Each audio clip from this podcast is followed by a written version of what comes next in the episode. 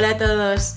El otro día hice una encuesta aquí en el canal de YouTube y pregunté si queríais que compartiera los episodios del podcast ERRE QUE ELE para hablar español aquí en YouTube también o no. Y prácticamente todos dijisteis que sí. Pues voy a empezar a hacerlo. Quizá no compartiré todos los episodios, pero sí unos cuantos. Y este va a ser el primero de ellos. Entonces, como ya veis, va a cambiar un poquito el formato. No voy a hacer tanto la payasa. Simplemente, cuando grabe un podcast, un episodio del podcast, voy a estar sentada, tranquilamente, con mi micrófono y hablándoos. Si queréis escuchar los demás episodios, ya sabéis que los tenéis en la página web, en errequeele.com, también los tenéis en Spotify, iVoox o iVoox, no sé cómo se lee, en muchos sitios. Dicho eso, empezamos con el episodio. Primer aviso, queridos estudiantes de español.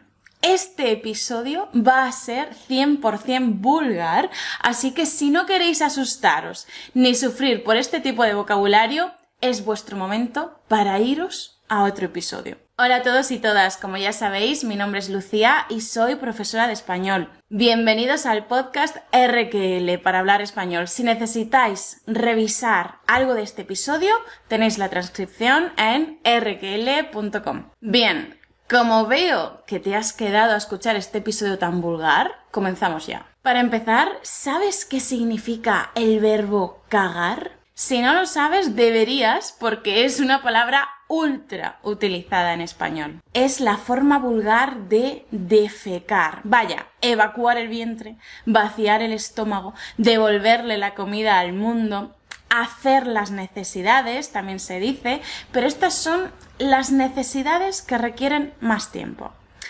Pues, en fin, en español, una de las formas más básicas del ser humano para quejarse es con me cago en algo.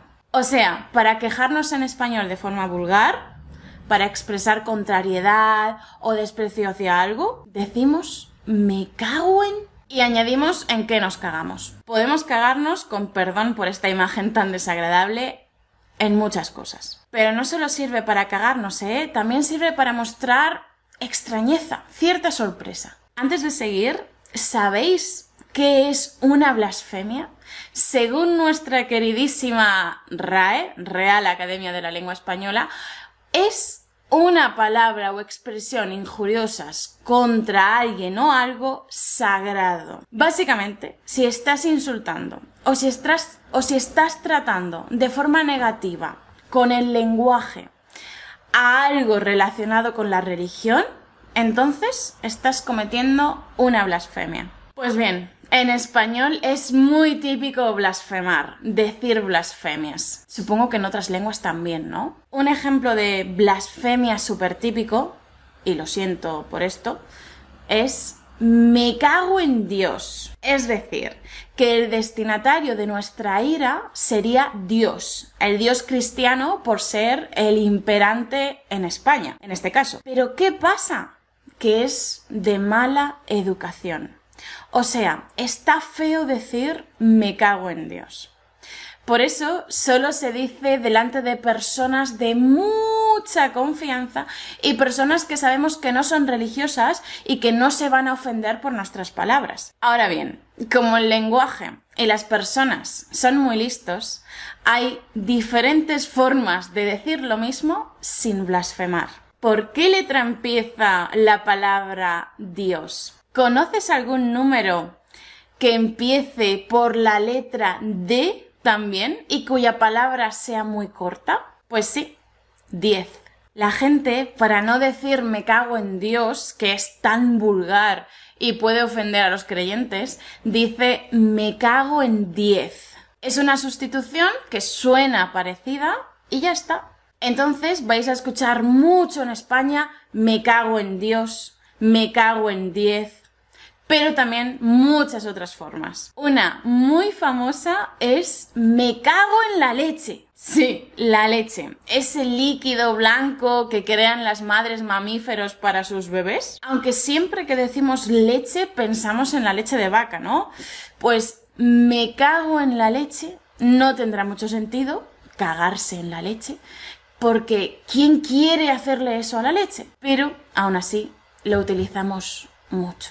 ¿Queréis más? Me cago en la mar. Bastante típico también. Me cago en la mar. Me cago en San Pitopato. Me cago en San Pitopato. Me cago en la hostia, que también es una blasfemia, porque la hostia se supone que es algo sagrado. Me cago en la hostia. Me cago en la hostia. Y ahora os voy a decir otra solo porque es muy típica, pero es muy, muy vulgar y a mí no me gusta, aunque tengo que decir que a veces la utilizo. Me cago en la puta. Me cago en la puta. Seguro que sabéis qué significa puta porque es una de las palabras más utilizadas en castellano. Y no siempre para decir algo positivo como ¡de puta madre! Pues bien, me cago en la puta es otra frase de queja o de extrañeza, de sorpresa, muy típica. Aún hay otro uso de me cago en. Pero voy a resumir esta primera parte. Usamos me cago en Dios, me cago en 10, me cago en la leche, me cago en la mar, me cago en la puta u otras del estilo cuando nos hemos enfadado por algo o para expresar extrañeza, contrariedad, cierta sorpresa. Por ejemplo, el internet ha dejado de funcionar. ¡Se ha ido el wifi! ¡Me cago en la mierda! ¡Se me ha caído el pan al suelo! ¡Me cago en la hostia! ¡Uf, qué vulgar estoy siendo! ¡Va perdiendo el Barça! ¡Me cago en la mar! ¡Me cago en 10, tío! ¿Qué haces aquí? ¿Cuánto tiempo sin verte? En este último estaríamos mostrando sobre todo cierta sorpresa, extrañeza, porque no esperábamos encontrarnos con nuestro amigo. Y para ser honestos, dos amigos por la calle que se encuentran después de mucho tiempo, a no ser que sean unas personas súper educadas, no van a decir, como yo acabo de decir, me cago en 10. Van a decir, me cago en Dios, tío, me cago en la puta, tío, ¿vale? No van a, o me cago en la hostia, las formas vulgares. No van a decir, me cago en San Pito Pato, me cago... No, van a ir a lo vulgar porque son amigos y tienen confianza, ¿de acuerdo? Así que solo lo digo para que sepáis reconocerlo, ¿eh? No lo uséis. También existe la posibilidad de que no digamos en qué nos cagamos. En este caso, simplemente decimos me cago en, unir totalmente las tres palabras. Me cago en, apenas suena la E. Como vemos, me cago en... Vale, vayamos ahora con la segunda parte de este episodio. Si queremos quejarnos, pero queremos hacerlo contra alguien concreto, sobre alguien pero contra él, podemos cagarnos en esa persona. ¿Y de qué manera? De muchas. Si estamos hablando con él o ella, podemos decirle cosas como me cago en ti... Me cago en tu cabeza, me cago en tu estampa. Repito, me cago en ti. Ay, Dios mío, lo que estoy haciendo. Me cago en tu cabeza, me cago en tu estampa. Si no estamos delante de esa persona sobre la que nos queremos quejar, podemos decir más de lo mismo, pero cambiando los posesivos o diciendo nombres o pronombres. Me cago en Fernando, me cago en ella, me cago en su cabeza, me cago en su estampa. Todo esto no significa que estemos atacando a una persona con odio. A lo mejor estamos hablando de broma, ¿eh? Por ejemplo, ¿cómo me regalas esto tan caro? Me cago en tu estampa que yo te he comprado una cosa súper barata. Eso sí, siempre tiene que ser con personas de mucha confianza. No podemos cagarnos en alguien con quien no tenemos confianza, a no ser que queramos pelea. También podemos usarlo cuando nos enfadamos viendo una serie, una peli o un partido de algún deporte. Imaginaos que estamos viendo una serie o una película y que sabemos que van a asesinar a un personaje. ¡No entres ahí, que te van a matar! ¡Madre mía! ¡Ha entrado! ¡Me cago en su cabeza!